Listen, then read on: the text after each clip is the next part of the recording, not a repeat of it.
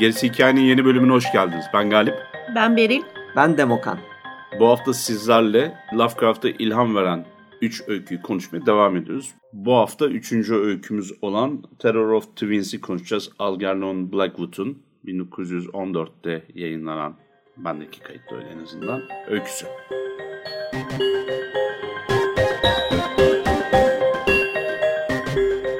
Evet şimdi Algernon Blackwood aslında hani bir işte Bram Stoker veya Lovecraft veya Poe kadar çok bilinmese de özellikle korku türüne ve tuhaf hikaye yani Weird Tales türüne en çok katkıda bulunan yazarlardan biridir. Hı hı. 1869 yılında İngiltere'de doğuyor, kentte doğuyor ve 1951 yılında yine İngiltere'de ölüyor. Şimdi Algernon Blackwood'un şöyle hayatından kısaca bir bahsedeyim ben. Çok kısa geçeceğim. Şöyle ki bunu anlatmak istiyorum. Ee, inşallah ileride bir Algernon Blackwood bölümü e, yaparız. Orada daha çok e, irdeleriz. Ama e, sonuçta e, inceleyeceğimiz öyküde hayatından da bir takım izler olduğunu fark etmeniz için e, bundan bahsetmek istiyorum. Algernon Blackwood varlıklı bir aileye doğuyor. Hı hı. Ve tabii ki özellikle varlıklı İngiliz ailelerinde erkek çocuklarından beklenti oldukça fazladır. Özellikle 19. yüzyılda doğduysan Doğduysan aynen öyle ve ona göre yetiştiriliyor. İyi yetiştiriliyor yani iyi öğrenim görüyor. Fakat 20'li yaşlarında ailesine isyan ediyor. İsyan bayrağını çekiyor ve tek başına ilk önce Kanada'ya sonra Amerika'ya e, gidiyor. Buralarda e, bir sürü iş yapıyor. İşte hademelikten tutun çiftçiliğe, çiftçilikten tutun muhabirliğe vesaire e, bir sürü iş yapıyor. E, bunu niye söylüyorum? Bunu okuduğumda gerçekten çok hoşuma gitti. Çünkü e, sonradan onun izinden giden e, Stephen King de aynı e, hayatını zaten bölümü var bizde. Tavsiye ederiz dinlemenizi. Orada da göreceksiniz ki aynı Algernon Blackwood gibi o da bir sürü iş yapıyor hademelikten işte çamaşırhanede çalışmaya kadar. Hı hı. Ve burada özellikle muhabirlik yaparken New York Sun için muhabirlik yapıyor.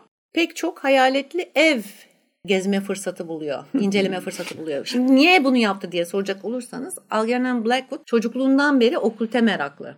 ve bu okült merakı, işte doğaüstü merakı ve hayalet hikayelerine olan ilgisi aslında bütün yazın hayatını etkiliyor ve neredeyse odak haline geliyor. Dedik ki hayaletli evleri inceleme fırsatı buldu. Tabii böyle kalmıyor. İngiltere'ye dönüyor. Çünkü hayaletler en çok nerede? İngiltere'de. Aynen hayaletli evler e, ve doğaüstü bir takım söylenceler. yükseliyor. Tabii ki. E bir de adam Anglo-Sakson kültürden geldiği için tabii Anglo-Sakson hayalet hikayesi anlatıyor. Evet. evet. Hindistan'da anlatırdı gerçi. İngiltere'ye dönüyor ve işte 30'lu yaşlarında hayalet hikayeleri yazmaya başlıyor ve bu tür üzerine pek çok seçki çıkarıyor. Yani en üretken yazarlardan biri sayılıyor gelmiş geçmiş. Ve tabii bunların, bunların içinde e, tuhaf öyküler de var.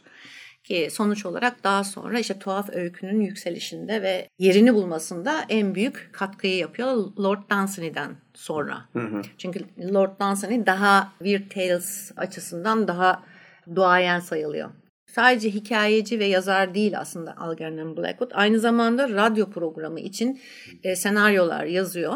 Ve BBC TV'de hayalet hikayeleri anlattığı için Hayalet Adam lakabını e, alıyor. Ee, yani buradan da biz bir, biraz kendimize pay biçtim. Ee, yani o zaman de o da bir e, podcaster evet. e, sayılabilirmiş. Yani tabii bunu şimdi e, bize şey olsun diye işin şakası bu. Evet. E, sonuçta biz nerede o yani e, Algernon Blackwood BBC bizi... nerede? Podcast nerede?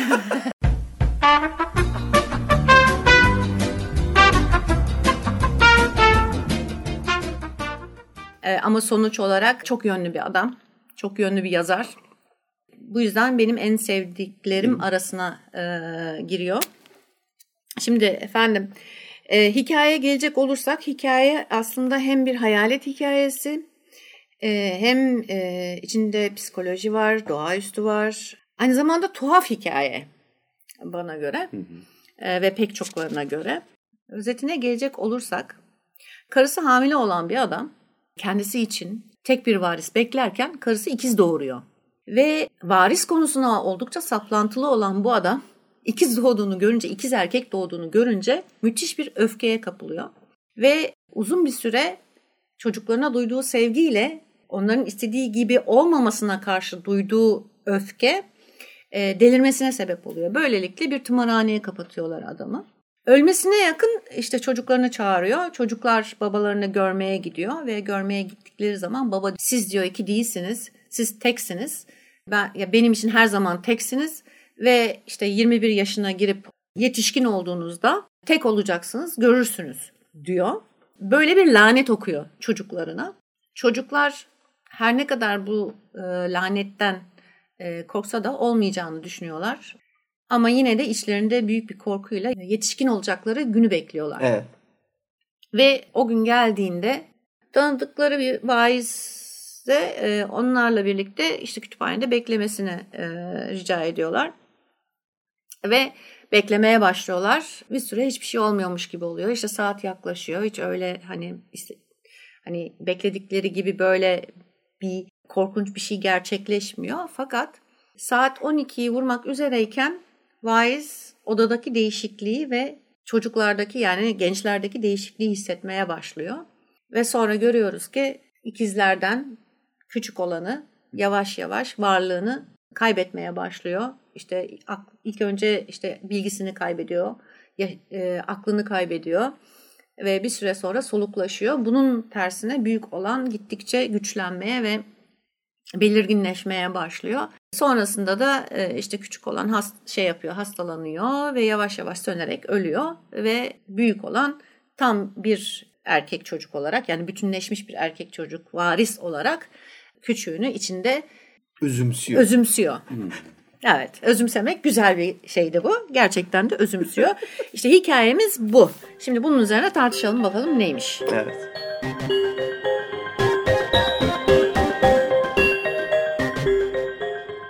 Algernon Blackwood ya da Algernon Blackwood dönemin önemli yazarlarından bir tanesi ve bir geçiş elementini aslında bana sorarsanız e, bir halkayı ifade ediyor.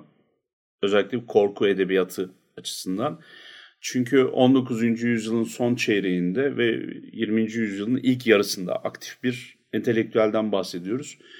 Ee, varlıklı bir aileden geliyor bunu reddetse de sonuç itibariyle bu kökler onun e, yetişmesinde önemli bir yer tutuyor ve e, almış olduğu eğitimin de ona katmış olduğu bir takım e, beceriler ve ilgi alanları var. Onda açtığı ilgi alanları var. Mesela bunlardan bir tanesi de kendi kökeninden yola çıkarak belki de şekillenen bir hayalet merakı.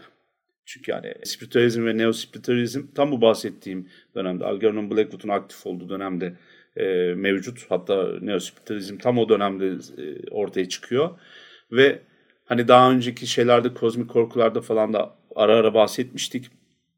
Evrene dair bir bilgiyle uğraşıyor insanlar. Yeni buluşlar, e, keşifler e, şeyle ışığında yeni bir evren tanımı yapmaya çalışıyorlar. Biz ölünce nereye gidiyoruz bir daha anlamlandırmaya çalışıyorlar. İşte aletler var mı bizim içimizdeki güç aslında evreni anlatıyor mu bilmem ne falan. Algernon Blackwood'un hikayelerinde de bu bahsedilen şeyleri eskinin hayalet hikayelerini, o tıkırdayan evde gezinmelerden, işte geçmişin büyülü, lanetli işlerini daha yeni bir şeyle, meraklı bir 20. yüzyıl, 19. yüzyıl centilmeninin gözünden anlattığını görebiliyoruz. O yüzden önemli. E, tam da dediğim gibi işte hani Lovecraft'ı falan etkileyen tarafı da aslında onun hayalet hikayeciliği ama kendisi de hayaletlere falan inanıyor zaten. Hani The Ghost Club diye bir şey üye bir yandan. Kendisine o yüzden hayaletci adam, hayalet adam demiyorlar da hani böyle mesela diyorlar. Çünkü bu işleri meraklı. Hayaletçi başı. evet hayaletçi başı. ama, ama bir yandan da tabii öyle şeyci, köktenci bir adam değil yani. Komple kapalı bir muhafazakar bir bakış açısı yok. Herifin dünyayı görmüş zaten. Ama hani meraklı, gezip dünyayı görmüş ya da hani bazı şeyleri e, tanımlamış. Kendi çağında artık hayaletlere, ölümü, ölümden sonrasına dair bir takım fikirleri var. Yok hayalet fotoğrafları çekiliyor biliyorsunuz o zamanlar. E, işte hani başka mistikler radyoda ölülerle konuşmaya çalışıyorlar. Medyumlar var, insan ölü çağırıyorlar falan. Hani bunun olduğu dönemde eskinin hikayelerini bir daha yorumlayarak aslında kendi döneminde bir daha anlatıyor. Evet ve bunları daha detaylı merak ederseniz e, bizim birinci sezon ikinci bölüm hayaletli evleri konuşmuştuk mesela. Hemen peşine de Harry Houdini detaylı bir şekilde onun bu hayaletli evler, hayaletçi medyumlarla filan ilişkilerini uzun uzun konuşmuştuk. Evet. Hatta Arthur Conan Doyle bölümümüzde de ister istemez e, bu detaylar gelmişti. Yani hayaletli yer ve hayaletli evler 19. yüzyıl sonu 20. E, yüzyıl başındaki spiritüalizm üzerine Hı. eğer merak ediyorsanız gerisi hikayede bol bol bölüm var aklınızda olsun. Evet. Şimdi buradaki hikayede de baktığımız zaman en çok gördüğümüz şey tekinsiz bir dünyayı çok iyi kuruyor olması aslında Lovecraft'ta miras kalan ya da Lovecraft'ın alıp hani böyle sıyırdığı kısmı öykülerin genelinden o. Bu tekinsiz bakış açısı aslında olmayacak şeyleri, doğaüstü şeyler ve doğal olan şeyleri aynı dünya üzerinde mevcutlarmış gibi anlatmaya da bir meyilli zaten Algernon. Ya canım olmaz öyle şey 21 yaşına ne kaldık işte babam da öyle delinin tekiydi. Mal bölünmesin diye biraz daha böyle düşünüyordu. Yoksa ikimiz de eşit severdi bilmem ne falan derken ikizlerden bir tanesinin hiç açıklanmayan, açıklamaya gerek bile duyulmayan bir şekilde canının çekilip diğerine bir hayat olarak aktarılması. Hani serveti bölüştürmüşler atıyorum da bir tane banka hesabından çekiyorlar onu iyice fakir fukara yapıyor işte evet. iflas ettirip diğerine aktarılıyormuş gibi bir düzen üzerinden anlatıyor. Şimdi ortada aslında Algernon Blackwood'un hani dediğim gibi yenilikçi sayılabilecek hayalet hikayesi yazmasındaki e, nokta şu biraz daha psikolojiye artık değer veriyor. Yani geçmişin lanetleri, ihanetler, ondan sonra aileden miras kalan bir şeyler falan eyvallah ama artık insan psikolojisi de işin içinde.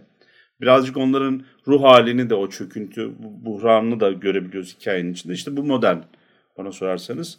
Belin biraz önce söylediği gibi birazcık da bu Stephen King'le falan temas ettiği noktada o psikoloji. Lovecraft çok insan sevmediği için psikolojiyi önemsemiyorum diyor ama bir insanın delirmesini de metodik olarak anlatıyor. O da psikolojinin bir konusu dar boğaz ve zihinde gerçekleşen e, sıkıntılar, içinden çıkılmaz haller e, bu öykünün gene içerisinde. Dar boğazdan kastımız ne? İkizlerin içinden çıkamadıkları bir durum var. Zamanla bağlı. 21 yaşında şu olacak. Önemsemeseler bile onun içerisindeler ve bir merak e, içindeler. Ne olacak ne bitecek bilmiyoruz diyorlar. Zaten hani okur olarak bizi de oraya taşıyan şey bu. İkizler çok güzel konuşuyorlar bu arada. Birbirlerinin lafını ta- tamamlamalar falan var. Tabii en sona geldiğimizde kimse birbirinin lafını tamamlamıyor. Tek bir kişi konuşmaya başlıyor.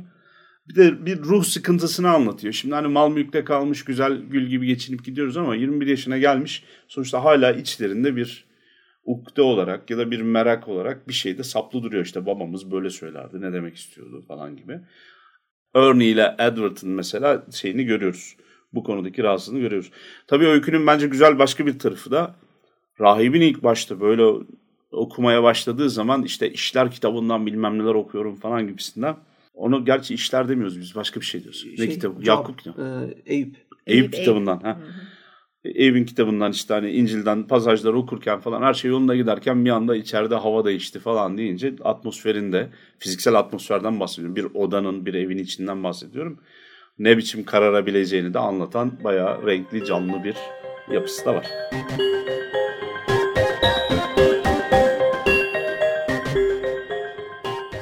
Elimizde bence gerçekten bu kadar kısa sürede bu kadar hızlı bir şekilde tekinsiz atmosferi yaratan usta işi bir öykü var. Ben bir kere öyle düşünüyorum bu The Terror of Twins'in içinde.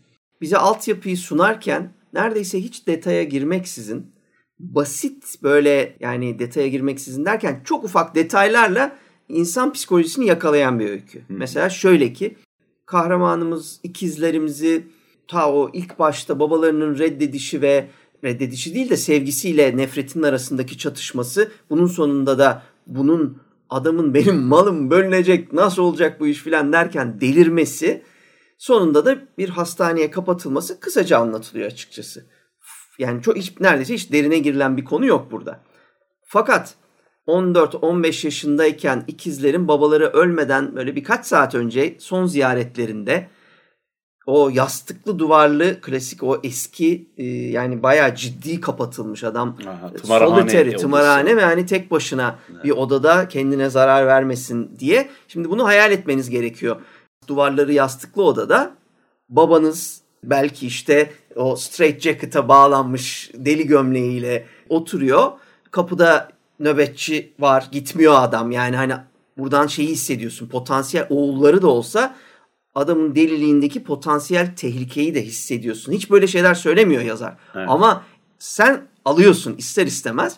Ve ondan sonra şimdi bunu hayal edin 14-15 yaşında sen gidiyorsun böyle bir durumda baban sana bir e, kehanette bulunuyor.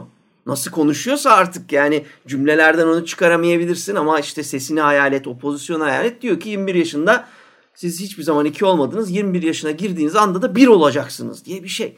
Şimdi bu çocukların o kafasına girişi mesela bence çok güzel bir kısacık iki cümlede tık tık tık karşında böyle benim şimdi anlatırken bile tüylerim diken diken oldu açıkçası. Bunu yaratıyor. Ondan sonra ilerliyoruz. 21 yaşı partileri vesairesi evde yapılıyor. Fakat bunlar gizlemişler kimseye bu şeyi e, açıkça ortaya koymuyorlar 21 yaşında başlarına gelecek olan şeye inandıklarını.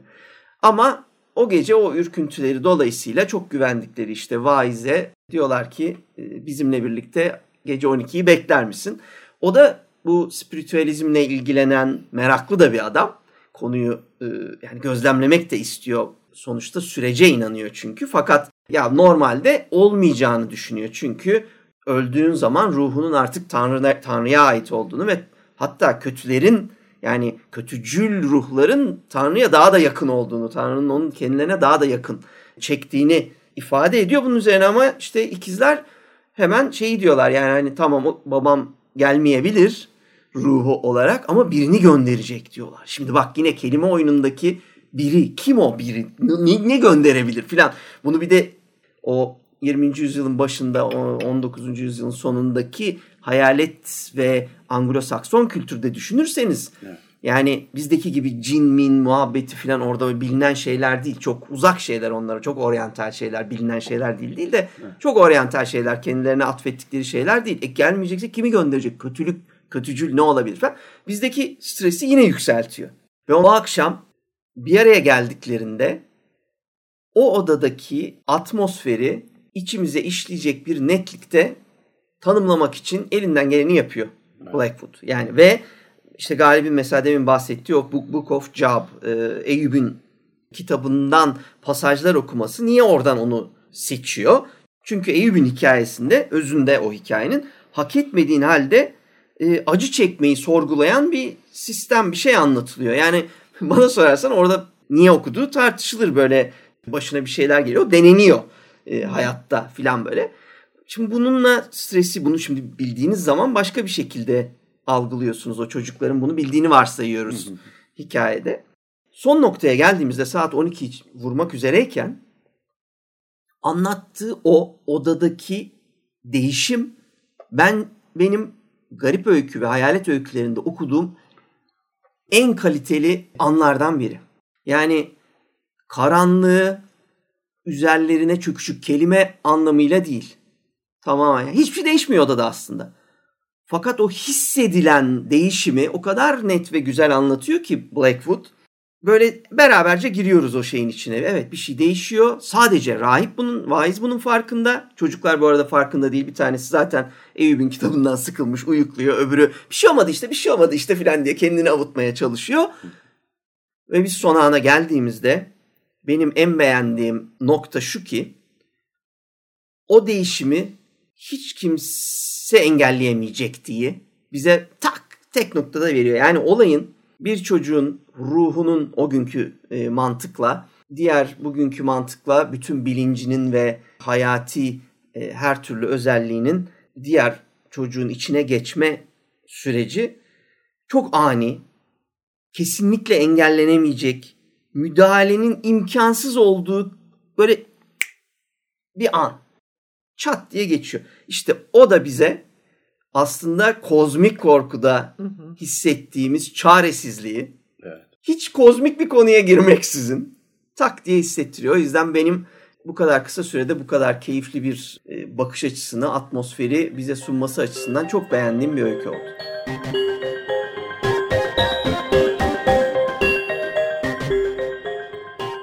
şimdi ben gerçekten buna katılıyorum. Çok kısa sürede nasıl çok etkileyici ve akılda kalan yani 10 sene sonra bile hatırlayacağım bir öykü yazılırın gayet güzel bir örneği.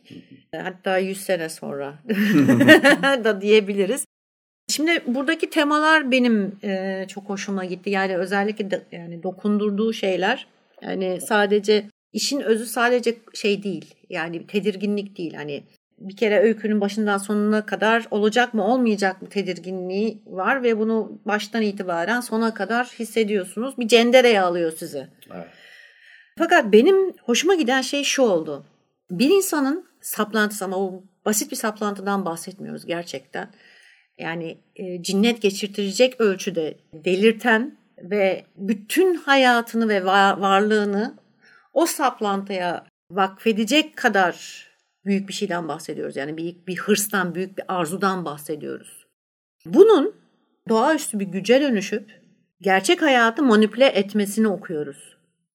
Doğru ifade edebildim mi emin değilim ama. Yani ben de mesela şey yaptım yani hani öyle herhangi bir adam döner diyemeyebiliriz geri ama bak bu adamın geri döner bunu yapmak için dedirtiyor bize. Çünkü adamın saplantısı o kadar koyu ki büyük ihtimalle bedene getiriyor o şeyi. Hmm. Yani bir güç oluşturup e, bedene getiriyor derken tabii fiziksel bir bedenden bahsetmiyorum. Yani bir manipüle edebilecek yani cisimlendirmekten bahsediyorum ama tabii bizim an, hani görünür bir e, cisimlendirme değil bu. Yani bir şekilde bir güç alanı oluşturma veya bir karanlık bir güç oluşturma. Doğaüstü bir güçten bahsediyoruz zaten. Hı hı. E, ama korkunç bir güçten bahsediyoruz evet. aynı zamanda. Yani ölmüş olduğu halde adamın saplantısı o kadar koyu ki adam o saplantısıyla oluşturduğu büyük güç e, seneler sonra belli bir zamana belli bir yere odaklanarak manipüle ediyor. O günü veya o günkü durumu manipüle ediyor hı hı. ve hayatı değiştiriyor. Evet. Yani sonuçta bir can alıyor aynı zamanda. Ya bu bunu bu benim çok bana çok muazzam geldi. Yani sadece işte hayaletlerin vesairelerin şunların bunların veya işte şeytani güçlerin e, vesairelerin gerçek hayatta müdahale etmesinden bahsetmiyoruz. Hı hı. Yani burada tamamen farklı bir şeyi yapmış adam. Hı hı. Yani diyor ki bir insan eğer bir şeyi çok isterse onu bir güce dönüştürüp geleceği dahi manipüle edebilir diyor. Yani ona ona bile müdahale edebilir. Hı hı. Bir şeyleri değiştirebilir. Yani burada aslında gösterdiği şey yani burada okuduğumuz şey kötücül bir şey. Habis bir şey. Belki de habis olduğu için hani bu çok iyi, çok muazzam bir şeye gidip de işte geleceği hani değiştirse e, mucize deriz buna. Hani geçeriz. Hani çok fazla önemsemeyiz ama iş korku tarafına geldiği zaman ve bir insan arzusunun veya bir insan duygusunun habisleşerek güce dönüşüp, karanlık bir güce dönüşüp gerçek insanlar üzerinde bir kaderi oluşturduğu zaman, başka bir kader oluşturduğu hı hı. zaman işte o noktada şey diyorsun yani evet ben şapka çıkarıyorum burada. Bu tamamen farklı bir güç bulmuş buluyorsun burada. Hı hı. Yani bahsettiğin şey hayal adam ölmüş ama adam gücünü burada bırakmış. Evet. Yani bahsettiği şey hayalet değil. Bahsettiği şey ne bileyim işte şeytani bir işte iblisiydi, cartı, curtu falan filan değil. değil tamamen adamın kendi saplantısı. Yani babanın saplantısı bunu yapan. Hı hı. Babanın ve, saplantısı ve onun çocukların üzerindeki etkisi. Evet. Yani. Evet. Bulduğu karşılık. Şimdi burada şey de var tabii hani düşünüyorsun işte başta Algernon Blackwood'un hayatından bahsetme sebebim de o varis olarak doğmuş olması. Yani hmm. erkek çocuk olarak varlıklı bir aileye doğma meselesi buradan geliyor. Büyük ihtimalle aynı baskıyı hissettiği için burada aynı şeyi görüyoruz. Yani varis baskısı. Babanın çocuklar üzerinde yaptığı varis baskısı. Hı hı. Yani siz bu ailenin varislerisiniz. Siz bu ailenin sorumluluğunu işte yükünü taşıyacak kimselersiniz. Ona göre davranacak, ona göre yaşayacaksınız hayatınızı meselesi. Adımız bizim adımız sonsuza dek. Yaşayacak meselesi. Çocuk ya zaten bu bizim aile adımız sonsuza kadar çocuklarla yaşayacak meselesi son derece iğrenç bir mesele bence. Yani yok öyle bir şey abi Antik yani. bir monarşik E, kafa tabii ya. tabii antik monarşik bir kafa çok doğru söylüyorsun. Hala günümüzde de var ya mal mal. Tabii, tabii. Tamam mı? Yani Evet. Bu birikim meselesi. Yani servet olduğu sürece bu işler olacak. Aşistokrasi ya da işte kapitalizmdeki burcu olacak. E, Şimdi yani sonuç olarak e, tabii daha tartışırız Tabii, ama tabii.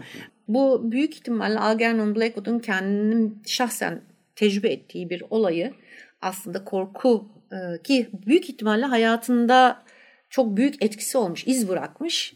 Hepimiz için öyledir. Yani her ne kadar kendi yaşantılarımızdan, kendi hayatlarımızdan her zaman pasajlar yazmasak da korkularımızı, endişelerimizi, işte duyduğumuz veya gördüğümüz bir takım korku ve endişeleri yazılar, yazılara aktarıyoruz. Burada da aynı şeyi hissediyorsun. Yani bunu yaşamış, bu korkuyu hissetmiş ve bütün bu e, baskıyı hayatı boyunca taşımış yani. E, büyük ihtimalle İngiltere'ye dönmesinin sebeplerinden de bir tanesi bu olabilir. Bazen çünkü e, lanetimiz bizi e, lanetin olduğu yere geri çağırır. Evet. Öyle bir şey de olabilir. Tabii ben burada sadece okuma yapıyorum. Yani Evet. öyle bir şey var diye bir şart yok. Ama bu en azından hani e, kendi tecrübesi olduğunu düşünüyorum bu korkunun. Bu doğrultuda şeyi de ben şu şekilde okudum. İkizlerden bir tanesinin kaybolmasını. Bu sorumluluğu taşımak için varisin kendinden bir parçayı öldürmek zorunda kalacağı meselesi. Yani aslında varis başka şey, başka bir hayat yaşamak istemektedir. Başka e, kendisi için başka bir Planı olabilir. planı olabilir. Fakat bunları öldürmek zorunda kalabilir. Yani sorumluluğu karşılayabilmek için. Yani Bravo. bu ikizin aslında ölümü kendi hayatını, kendi için istediği hayatın ölümü olmuş oluyor.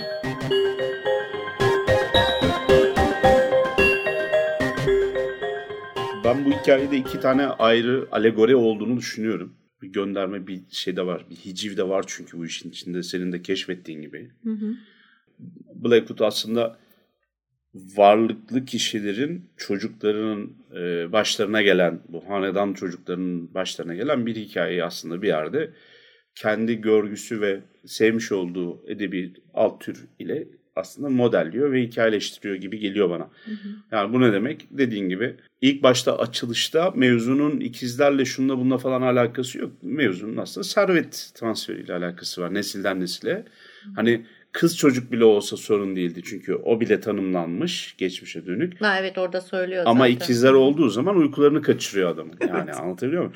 Yoksa hani ikizler şöyledir böyledir falan demiş. Neden iki parça şey dedim? Birincisi bu taraftaki şeydi. Hatta bu üçüncü ayağı söyleyeyim. En alta serildiği için biz onu direkt fark edemiyoruz. Aslında söylemiş oldu. 19. yüzyılda varlıklı İngiliz ailelerinin tatlı telaşı tadında bir olay var alt tarafta zeminde. Ve sadece onlara özgü değil. Yani bu Metehan'da da vardı aynı şekilde. Mal mülk varsa babadan kalan onun bölüşülmesi esnasında kardeşler birbirine girerler. Ve genelde de ne kadar hedef ya da servet büyükse o kadar az kişinin yani mal bölüşümü o kadar adaletsiz olur aslında. Yani 50-50 değil de atıyorum 70'e 30'a falan dönüşür o iş. Bizim bu hikayemizde direkt ne oldu? 99'a 1 şeklinde falan vardı. Birkaç hafta sonra da 100'e 0'a döndü zaten diğer çocuk Ernest ölünce. Bunun aslında hicivle anlatılmış bir hayalet hikayesine uyarlanmış olduğunu ben de düşünüyorum senin gibi. İkincisi Algernon Blackwood ikiz olgusundan etkilenmiş, büyüleniyor. İkiz dediğimiz şey bence büyüleyici. İkiz dostlarım, arkadaşlarım var. Birbirlerine hiç benzemiyorlar ama birbirlerine süper benziyorlar. Aynı anda aksiyle bir arada bulunma durumunun karşılığı gibiler. Ama bir yandan onların kendi aralarında özel bir anlaşmaları var. Gerçekten sözlerini birbirine tamamlıyorlar. Bir şeyleri yaparken birbirlerine sözle anlatma gerekleri olmuyor bazen. Ama bazen sözle de anlatamıyorlar. Onu da, ona da şahitim. Yani kardeşler anlaşamaz. İkizlerin anlaşamaması ya da süper anlaşması gibi başka bir durum var. Bu büyüleyici. Bu bizim biyolojik olarak belki de ileride atıyorum uzayı kolonileştireceğimiz zaman özellikle üzerinde durmamız gereken e, bir biyolojik kısım, hacklenebilir bir şey gibi geliyor bana. Adem'le Havva dünyaya indiği zaman, daha doğrusu kovuldukları zaman çocuklarının da öyle çifter çifter olması da aslında belki de böyle bir gönderim idi. Gene ikizlerden e, yani ikiz doğma, üçüz doğma hadisesinin büyüleyici, büyüleyiciliğinden yola çıkarak uydurulmuş bir şeydi o da.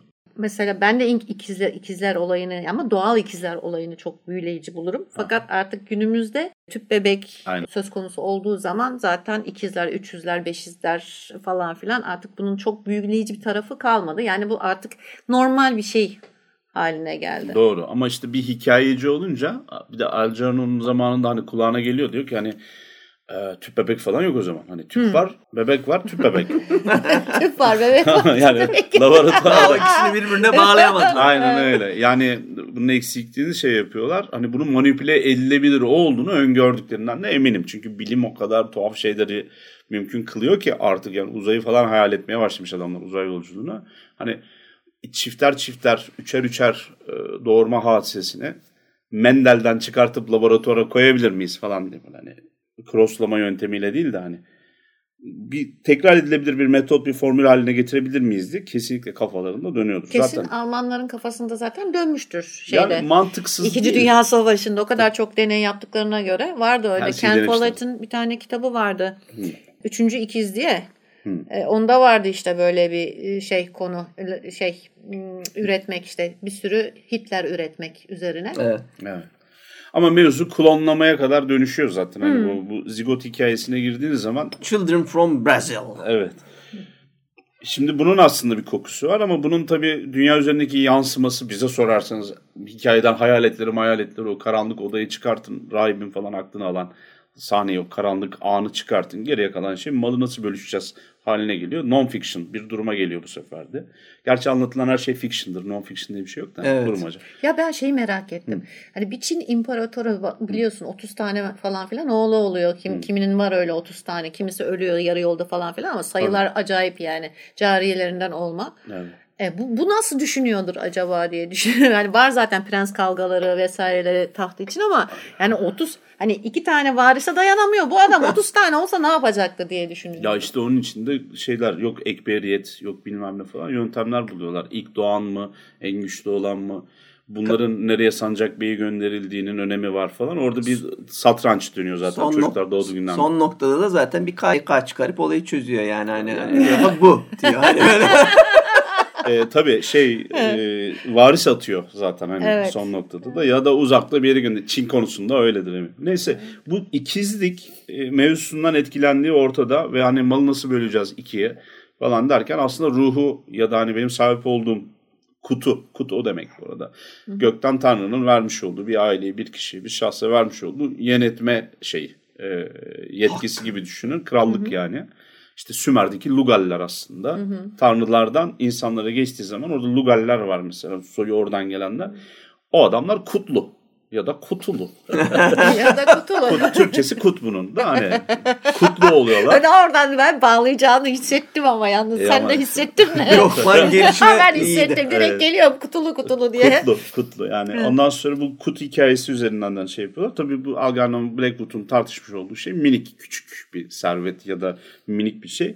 Şimdi ben ikinci kısma gelelim. Hadi bir ikizleri söyledik. Etkileyici kısım vardı. Tamam bunun gözü de kesti. Kendi içinden büyüdüğü e, sosyoekonomik ortamın içerisinde dönen e, şeyleri vakalardan bir tanesini merkeze aldı koydu. Yani Hüseyin Rahmi'den Müge Anlı'ya kadar zaten hani düşünün böyle şeyler tartışmalar ufak tefek böyle vakalar olmuştur. Evet. Bu şey kuramı çok eskilerde vardır ya yani antik dönemlerde işte ikiz doğanların aynı ruhun e, iki bedende yani e, bir tek ruh iki beden gibi düşünürler ya. Yani birbirlerinin yarısı gibi. Ya şimdi bak mesela birbirinin yarısı gibi şimdi burada- düşünme çok yeni bence. Neden dersen yani önce öyle düşünmüşler. Bunlar bir ruh ikiye bölündü gibi Aha, işte, düşünmüşler. aha. Daha sonra demişler ki e, bir kadın ayrı zamanlarda ama birbirine çok yakın iki erkekle birlikte olduysa birinin babası o birinin babası bu demişler. Bu da var. Ha evet da Antik var. Yunan'da da var. Hatta 300 falan olunca kadın artık yani taşlayarak öldürüyorlardı. Ondan sonra devam eden süreçte gene bir şekilde etkilenmişler. Bunların hepsinin de hem birbirlerine benzeyip hem benzememe falan gibi e, bir şeyinden etkileyici bir tarafı olduğundan eminim. İkizler harika bir konu bence. Yani Stephen King'in Dark Half'ta işlediği en iyi ikizler hikayelerinden bir tanesiydi. Evet, tabii şeyde de vazgeçemiyor ki. Ama orada İşte tabii biyolojik olarak da vardı yani böyle. hani- Shining'de de vardı ya ikiz. ikizler. kendi doğmamış ikiz mi? Büyük ihtimalle ölen kardeşine bir ağıt gibi King her yere koydu galiba şeyi. İkiz mevzusunu. Olabilir. Ee, ikincisi hadise de şu. Şimdi hani siz babanın gücünden ya da doğaüstü kuvvetinden falan bahsettiniz ama ben ona katılmıyorum. Daha doğrusu tabii ki böyle bir şey olabilir. Yanı sıra da diyeyim katılmıyorum derken ikinci bir alternatif bir yol olarak da ben şey düşünüyorum. Burada bir e, rahmetlinin yani bunların babalarının babanın adı var mıydı burada ben? Yok, Yok, babanın mi? adı Ha, hiç yok. isim, adı anılmayan e, Peder Bey'in e, bir Cassandra sendromundan muzdarip olduğunu düşünüyorum. Yani geleceği görüyor herif biliyor konuyu ama kimse inanmıyor ona.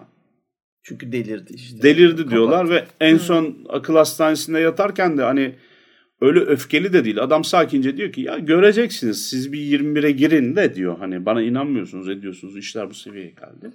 Ha Cassandra da öyledir. E, Truvalı prenses kahine. Apollon'un aşkına karşılık vermediği için Apollon her şeyi bilesin ama kimse inanmasın diye lanet edivermiş kendisine. Evet. Başına da iş gelmedik kalmamış tabii. Yani her şeyi görüyor ama söyledim mi de kimse inanmıyor böyle. Yani iyi bir kahinin şeyidir. Ya da her doğru her yerde söylenmezin karşılığıdır. bu da bence bu daha iyi. Her doğru her yerde söylenmez. Tabii Ve yedide yedi ama. söyleyene zaten patavatsız diyoruz.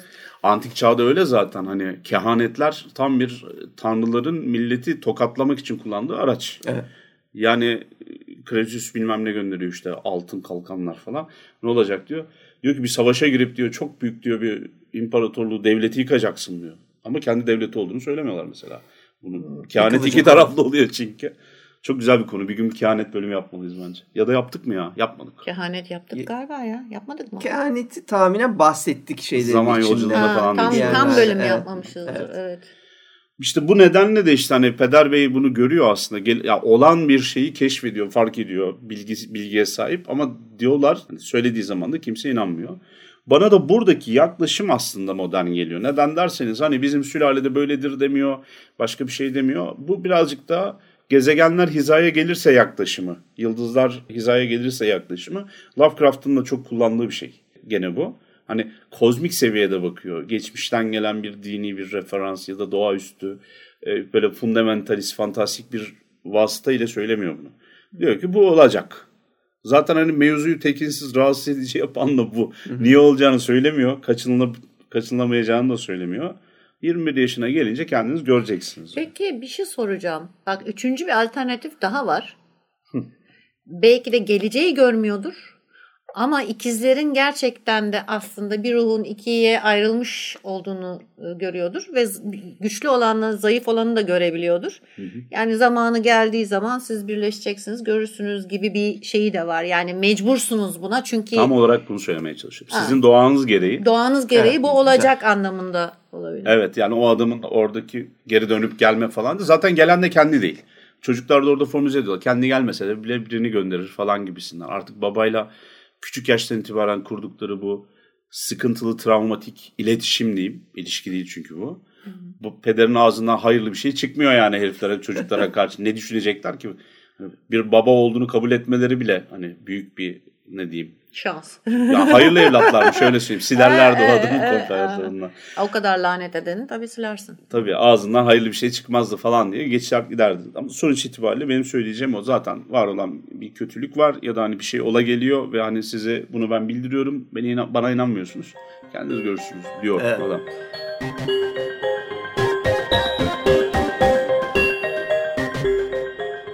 Bunlar güzel kapılar açtı benim kafamın içinde Galip'in bu son söyledikleri özellikle.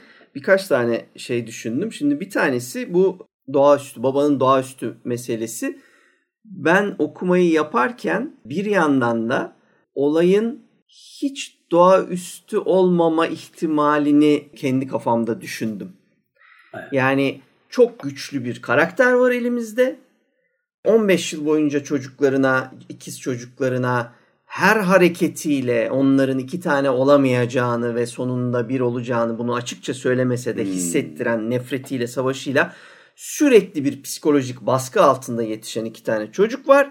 Ölmeden hemen önce yine dediğim gibi o anlatılan inanılmaz e, etkileyici sahnede tımarhanenin içinde yaptığı büyük kehanetle o çocukları kendiyle beraber deliliğinin içine çeken bir adam olabilir mi? Ve bu etki o günlerde daha yeni keşfedilmekte olan işte hani psikoloji de yani sadece hayaletler yükselişte değil psikoloji de yükselişte çok acayip bir dönem bu. Acaba orada öyle bir okuma yapıp iki insan gerçekten buna inanırsa hiçbir doğa üstü etki olmaksızın biri diğerini özümseyebilir mi? Çünkü olayın tek şahidi olan vaiz bize olayı net olarak doğaüstü tarafını hissettiriyor. Odada bir şeyler oldu anlamadık işte karanlık çöktü. Çocuklar hiçbir şey hissetmiyordu ama ben o ağırlığı hissettim. Moritanya gemisinin e, şeyleri gibiydi. E, söyle adını kon böyle tek böyle ufacık bir yere toplanmıştı o büyük güç o devasa geminin o de, devasa motorları sanki odanın içinde küçücük bir noktada toplanmış ve hissettiriyordu filan gibi benzetmelerle bize doğaüstü yani spiritüele inanan bir adamın o saniyedeki o heyecanıyla anlattığı bir güvenilmez anlatıcı da var elimizde. Bunların sonucunda tabii ki şimdi bugünkü bilgimizle, görgümüzle biz iki tane insan sadece bir şeye inandığı için böyle birbirlerini yok edebileceğini düşünmüyoruz. Öyle bir şeyin oldu, olmadığını biliyoruz. Ama ben bu hikayede kendi kendime o yanında kurguladım. Acaba tamamen psikolojik bir hikaye olarak okunabilir mi? Ki bence okunabiliyor. Bence evet. çok yani, mümkün. Deliriyor, o deliriyor. Çocukları da delirtiyor. Çocuklar da 21 yaşında o strese dayanamayıp beraberce deliriyorlar yani. Bir tanesi kaldıramıyor bu e, şeyi, Tabii öbürü canım, de kabulleniyor. Depresyon zaten öldür yani öldürücü depresyonlar var yani şey yapabilir. Evet. Tamamen Şimdi, kendi kendine vücut kapamıştır kendini yani. Evet ve ikiz oldukları için de oradaki o bilinmezlik ikinci aşama galip e, konuşurken düşündüğüm ikiz oldukları için de e, o gün özellikle daha gizemli tabii ikiz meselesi kendi aralarındaki o iletişim kimsenin duyamadığı mesele çok daha e, elle tutulamaz ve gerçek bir şey. Hayata ait bir şey. Bu bana şeyi hatırlattı. Bu kuantum fiziğindeki bu entanglement diye bir mesele var. Ee, hı hı. İki tane şeyi işte atomu sen şey yapabiliyorsun. Aynı atomun iki parçasını ya da işte iki tane aynı şeyin atomunu birbirlerine bağlayabiliyorsun bir teklikle. Evet. Ve ikisini birbirinden ayırdığın zaman milyonlarca kilometre öteye de yollasan diğerini hı hı. buradakinin üzerine elindeki parçacığa yaptığın etkiyi entanglement'a uğramış o teklik haline gelmiş diğeri tekrar ediyor. Hmm. Kesinlikle birbirlerine hiçbir bağ olmaksızın bu kuantum düzeyinde sen burada ona müdahale ediyorsun. Atıyorum döndürüyorsun o da dönmeye başlıyor. Bu kadar yani basitçe e, anlatılabilecek bir şey hmm. Şimdi ikizlerin arasında da böyle bir bağ olduğuna inanırsan bunu bilmene gerek yok işte o e, gizemli tarafı işin e, 20. yüzyılın başında. Birisine bir şey olunca çocukların öbürü de tamamen bunu hissedip kabul edip evet yani bunun buna olduğuna göre demek ki bu benim içime girdi. hmm. Özümsedim kardeşimi diyebilir gibi geldi bana. Bunu da düşündürdü. Olduğu çünkü sonuçta son diyalogda işte olduğu yerde mutlu meselesi aslında onu ona bir atıf olabilir. Şimdi de tam ona geliyordum ben de. Hı hı.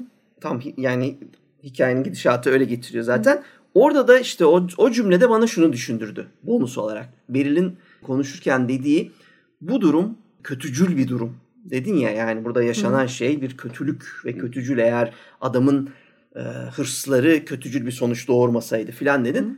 Bu noktaya geldiğimizde de ikizler bir araya gelip büyük o önce doğmuş olan neyse büyük olmaz ama önce doğmuş olan hepsini kardeşini içine alınca son noktada diyor ki kafaya takmayın yani çok olduğu yerde daha mutlu.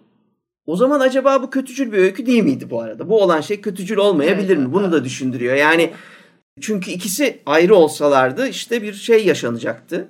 Çekişme. Aralarında bir çekişme yaşanacaktı. Para bölüşülecekti, ıvırdı kıvırdı. Oysa şimdi tam da babanın istediği gibi tek kişiye indirgendi ve zaten karakterinin zayıf olduğunu varsaydığımız yani bu arada hikayenin içinde öyle bir şey anlatılmıyor. E, ee, ama öyle olduğunu varsaydığımız çocuk e, diğerinin içine geçince ikisi de huzur mu buldu acaba? Ve doğru olan, iyi olan bu muydu? Yani bu işin arkasından şu anlamda monarşik anlamda doğru olan bu çünkü. Evet. Tamam şey, mı? Ben şey diye okudum yani o son şeyi hani o artık olduğu yerde mutlu evet özümsedi içine ama bence büyük olanın bu kadar hani önemsemeden hani olan olay çok büyük. İkizinin e, için içinde özümsenmesi ve evet. e, yok olması. Çünkü ikiz mesela yani söz konusu olduğu zaman yani ikizler birbirine çok bağlıdır. Hı hı. E, ve burada da yani bu öyküde de aynı o bağı hissettiriyor sana. Fakat diğeri kaybolurken büyük o kadar etkilenmiş görünmüyor. Peki. Çünkü benim düşünceme göre benim orada hissettiğim şey şuydu. Yani o kadar çok empoze edilmiş ki artık büyük olan bunun kendi hakkı olduğunu düşünerek onu e, kolayca kabul ediyor. Yani o benim hakkımdı zaten. O benden yarısını çalmıştı. Ondan sonra hani ben de özümsedim. Tek oldum. İşte yine bu kötücül insan hırslarına dağılıp Hı-hı. kötücül bir okumayken peki o zaman acaba ikizler birbirlerine çok yakınlar Hı-hı. olurlar her zaman öyledir falan. E tek bir vücutta birlikte olmaları kadar güzel bir şey olabilir mi? Bir yandan da bir bakış açısıyla yani tabii, e, tabii, mümkün. anladın mı? Şimdi mümkün. orada öyle de düşünebiliriz. Yani evet ya ben artık daha yakın olamaz. Ernest şu anda içimde yani. Bence bu daha iyi. Ernest içinde benim içimde. Yani işi, işin içinden parayı tamamen çıkarıyorum. Tamamen, malı mülkü. Tamamen e, şey duygusal boyutuna. Şeyimize duygusal ve e, yani iki yerine tek her zaman iyidir. Mi acaba? Hani mi bu, acaba? bu düşünce ha. bu düşünce ya de bence hoş. işte çılgın adamın şeyine geliyoruz. Evet.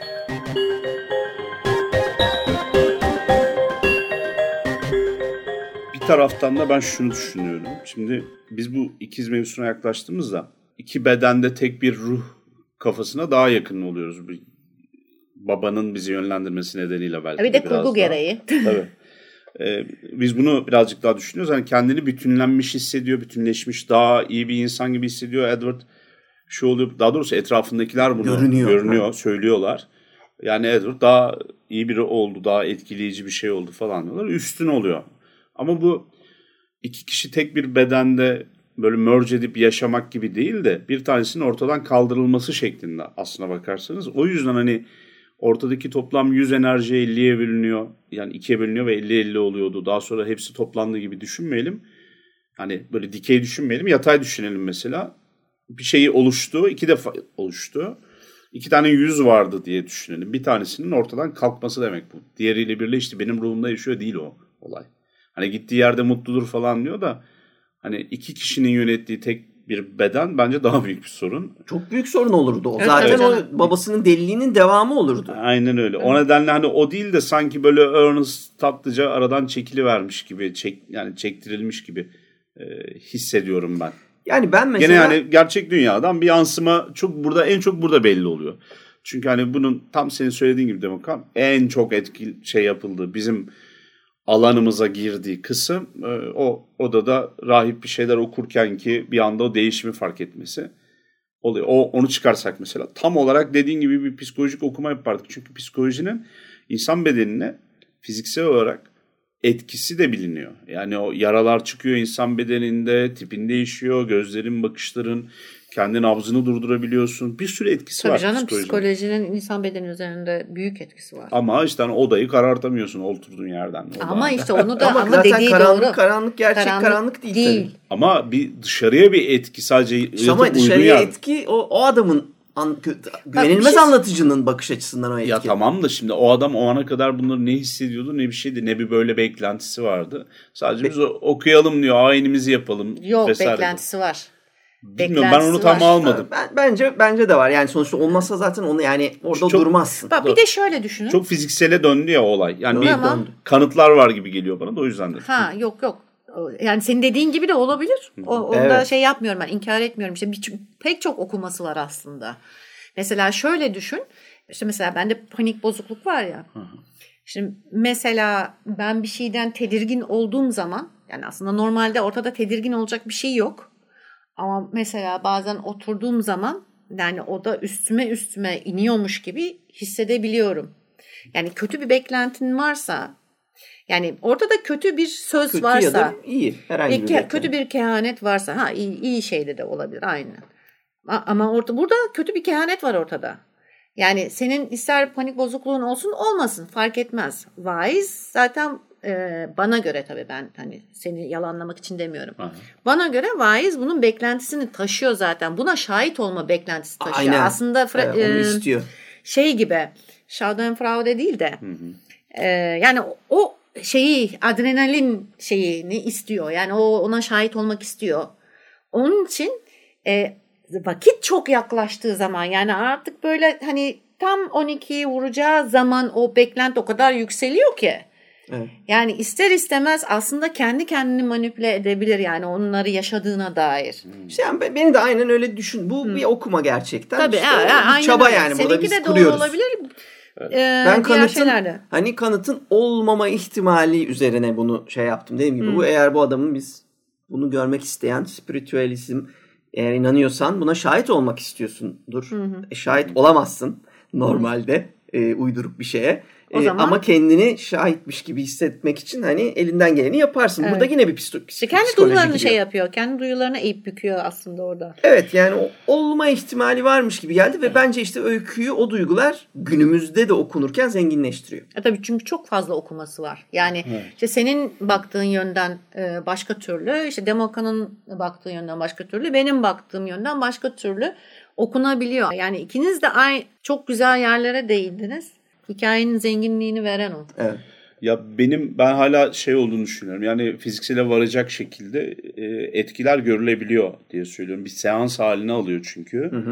Yani oda üstüme yıkıldıdan sesler duymaya geldim kadar telkin altında gene yani insana böyle hissettirilebilir. Bunları hissettiğini, algıladığını düşündürebilirsiniz ya da işte hani zihniyle oynayıp ama buradaki etki ondan fazla onun üstünde gibi geliyor bana. Bir yandan da şöyle bir durum var. Burada tekinsiz olan şu çocuklar bir tanesi odadan kaçıyor. Hani orada bir peşinde bir şey varmış gibi hissedip korkup evin içinde koridorda kayboluyor. Bir tanesi uykuya dalıyor. Olayı ikisi de normalde yapmayacakları bir hareket yapıyorlar. Tekinsizden kastımız gene bu. Ama mesela adam gözü açık bir vaziyette rahip bunların dışında da bir şeyler hissediyor. Şimdi senin söylediğin e, ruh hali ansiyete bozukluğu hissi diyeyim çok septik bir şey değil. Yani senden bana doğrudan geçme durumu böyle bir dizilimde yok gibi. Tam tersine. Bence orada tabii ben fa- farklı düşünüyorum. Şöyle farklı düşünüyorum. Şimdi ortada bir beklenti var tamam mı? Kötücül bir beklenti var. Şimdi biz farz mal 3 kişiyi bir odaya koy tamam mı? De ki saat 12'de bu odada bomba patlayacak. Evet. Saat 12'yi vurmak üzereyken orada o odadaki gerilim o kadar çok artar ki. O 3 kişi de e, o odanın hani değiştiğini görebilir, patladığını görebilir. Yani bomba patlamasa bile yani gerilim artık şeye tırmanır. Üç kişi üzerinde. de. Yani şu an şöyle söyleyeceğim işte bak buradaki hadise o onu demeye çalışıyorum ben. Şimdi ortada doğrudan buna hazırlanmış bir altyapı yokken sadece durduk yerde bir anda saat 12'de bir tanesi uyuyor bir tanesi ortadan kayboluyor. Üçüncüsünün başka türlü bir şey görmesi bana biraz fazla tesadüfi geliyor. Ama şu var. Mesela geçen yıllarda bizim çok da güldüğümüz ara ara şeyde bulduğumuz e, bir aile dizilimi hikayesi vardı hatırlıyor musunuz? Teatral bir şekilde bir psikolojik deney gibi geliyordu bana ki galiba psikiyatrideki deneylerden bir tanesi de o. Kendi geçmişinize, ailenizdeki daha önceki ruhlara e, ya da hani onların deneyimlerine ulaşma artık deneyimliyorlar ruhu biliyorsunuz bilince. Onlara ulaşıp onlardan size yadigar ya da miras kalan şeyleri, duyguları, davranışları anlamlandırma çabası. Biri bir tane bir hareket yaparken o odanın içerisinde bulunan diğer kişiler de bundan septik olarak etkileniyorlar gibi vakaları du- duyduk, gördük. Şimdi bunun böyle bir durum var ama bunun bir hazırlık safhası var şimdi. İnsanlar oraya gittiğinde bu konunun gerçekliğine inanıyorlar bir defa aile diziliminde. Ondan sonra oda etraf ona göre hazırlanıyor. Seansı yöneten biri var falan anlatabiliyor muyum? Aynı medyumluk gibi vaktinin. İnsanlar zaten oraya hazır kafayla gidiyorlar. Rahip bayağı gidip etrafa da öyle çok bakmadan kitaplarını kitabını okuyor. Oradaki e, şeyleri okuyor. Ne ayet diyeceğim artık mezmurlarını vesairelerini okuyor. Ve son ana kadar da doğru düzgün bir şey de görmüyor. Ve kendi aralarında da şakalaşıyorlar işte hani neredeyse. Bir şey olmayacağına dair bir fikir kanı oluşuyor. Orada işte doğaüstü bir şey temas ediyor ve bizim konumuz oluyor bana sorarsan. Hayaletlik zaten onun mevzu. yanından ya onu zaten inkar etmiyoruz ki. Yani öyle de şey olay zaten şu. Yani öyle de olabilir. Böyle de olabilir. Ben şeye ben şeyi düşünüyorum işin açıkçası. Yani üç kişi bir gerilim üzerine odaklanıyorsa sanrı bile görürsün.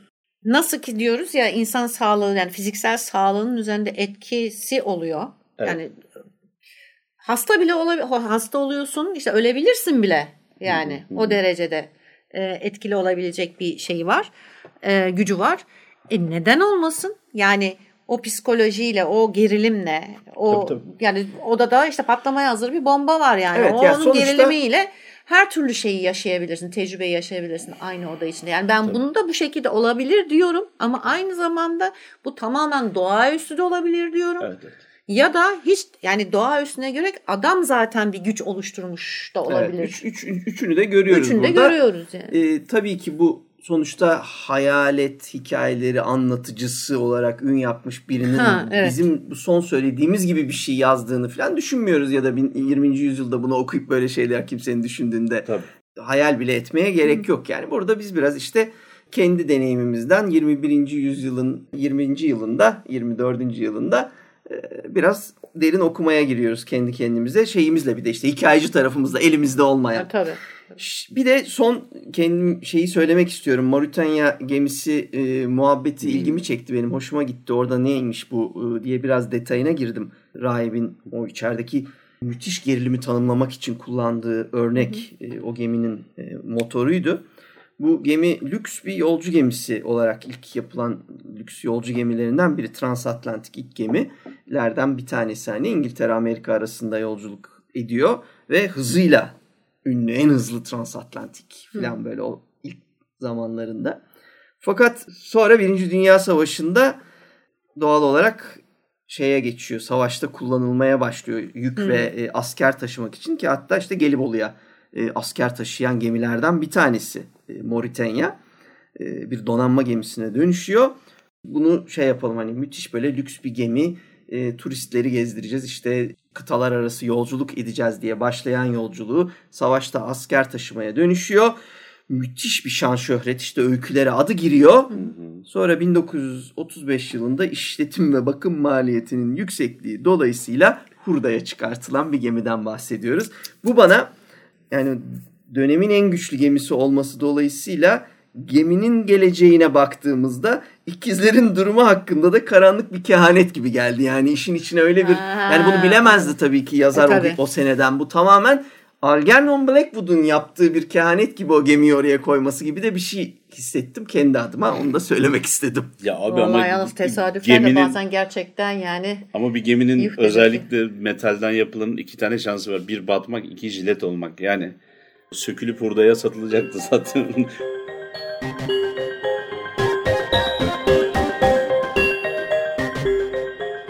üç okumayı da yaptık. Bence şahane bir e, otopsiydi diyorum. ben hep şunda bir şüpheye düşüyorum. Bunun okuru rahatsız edeceğini bilmek başka bir şey. Ama mesela bu üç okumaya da sebep olan şey yazarın hiçbir şey söylememesi belli yerlerde. Ve hani bu ketumluk bilerek mi yapılıyor, umursamamazlıkla mı yapılıyor? Bu kısım beni hep düşündürüyor. Algernon Blackwood büyük adam ama sonuç itibariyle bu da bir yerde tefrika diye belki çıkmış. Daha sonra öykü kitabına girmiş herhangi bir öyküsü. Yani öyle üzerine bir karakter ya da pardon üzerine bir kariyer inşa ettiği öykü değil bu. O beni birazcık bir rahatsız ediyor. Yani sanki orada iki kelime daha ediverse hani odadaki bu rahatsızlığın kökeniyle alakalı iki tane şey söylese bir anda dese ki şömineden ateş fışkırdı işte şeytana benziyor bitti yani.